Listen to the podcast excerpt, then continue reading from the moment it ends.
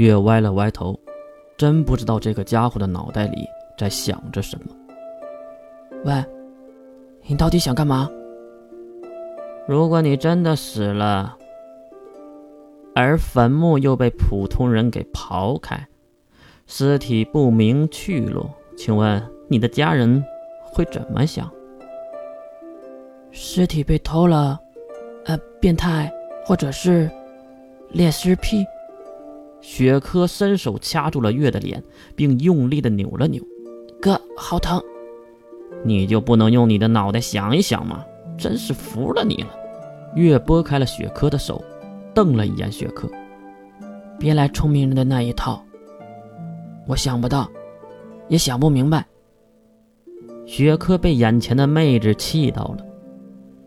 唉，还没懂吗？你没了。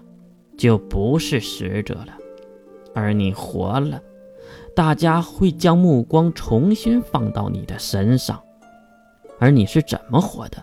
为什么会被复活？是谁复活的？这不就是线索吗？月好像是有点知道雪珂的意思了。你是想接过我身上使者的帽子？那不是本末倒置了吗？那些人。不会来找你的麻烦吗？月当然不懂雪珂的弯弯绕绕。其实如今露西亚给撑腰，谁是使者已经不重要了。对，我本来就在风口浪尖之上。如今我复活了死去的你，侧面说明了我有很强大的能力。毕竟杀死你的可是露西亚呀！谁会想到你用绝风药品骗过了露西亚？不管是否是给露西亚一个台阶下，最终露西亚都是顺着台阶走下去了。他承认了你的死。雪珂的话，月算是懂了。他想说的就是自己的死是露西亚证明的，所以没有人会怀疑露西亚，而自己又被复活了，是雪珂将自己刨出来复活的。能将死人复活这件事儿，根本就是不可能的，除非是使者。其实就算是使者，也是没有办法让死人复活的。可是人类就喜欢这种夸大其词、夸大某种事物，来达到盲目崇拜的目的呀。怎么了，琉璃月？雪珂尖叫越琉璃月，月再次将海绵丢向雪珂。我不叫琉璃月。接过海绵的雪珂意味深长地看向月，呵呵，叫什么不吃饭？月不太喜欢这个名字，虽然自己都不知道为了什么。对了，哥，接下来怎么办啊？雪珂拿起了一旁的毛巾。从今天开始，你就是被我复活的女孩了，一个被神复活的女孩。接过雪珂手中的毛巾，月还是有些好奇。那当场承认你就是使者，不是更好吗？月能说这个话，说明他还没有懂雪珂的意图。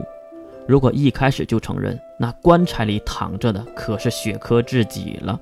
如今坐收渔翁之利，利用月来试探陷阱，得到的结果简直就是雪珂最喜欢的结果啊！卷上了浴巾，月走出了浴室。浴室里的雪珂也是看了一眼自己那满是伤痕的手指和脱落的指甲。哦，对了，快点洗，我给你包扎一下，顺便消消毒。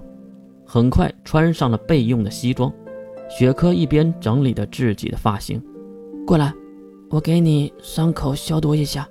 雪珂也是走到了月的身边，对月伸出了手，看到雪珂的手指的伤痕，还有那破碎的指甲。月一定是感动了，毕竟这个自私自利的小人，能如此自私自利的家伙，为什么会做这样的事呢？干嘛？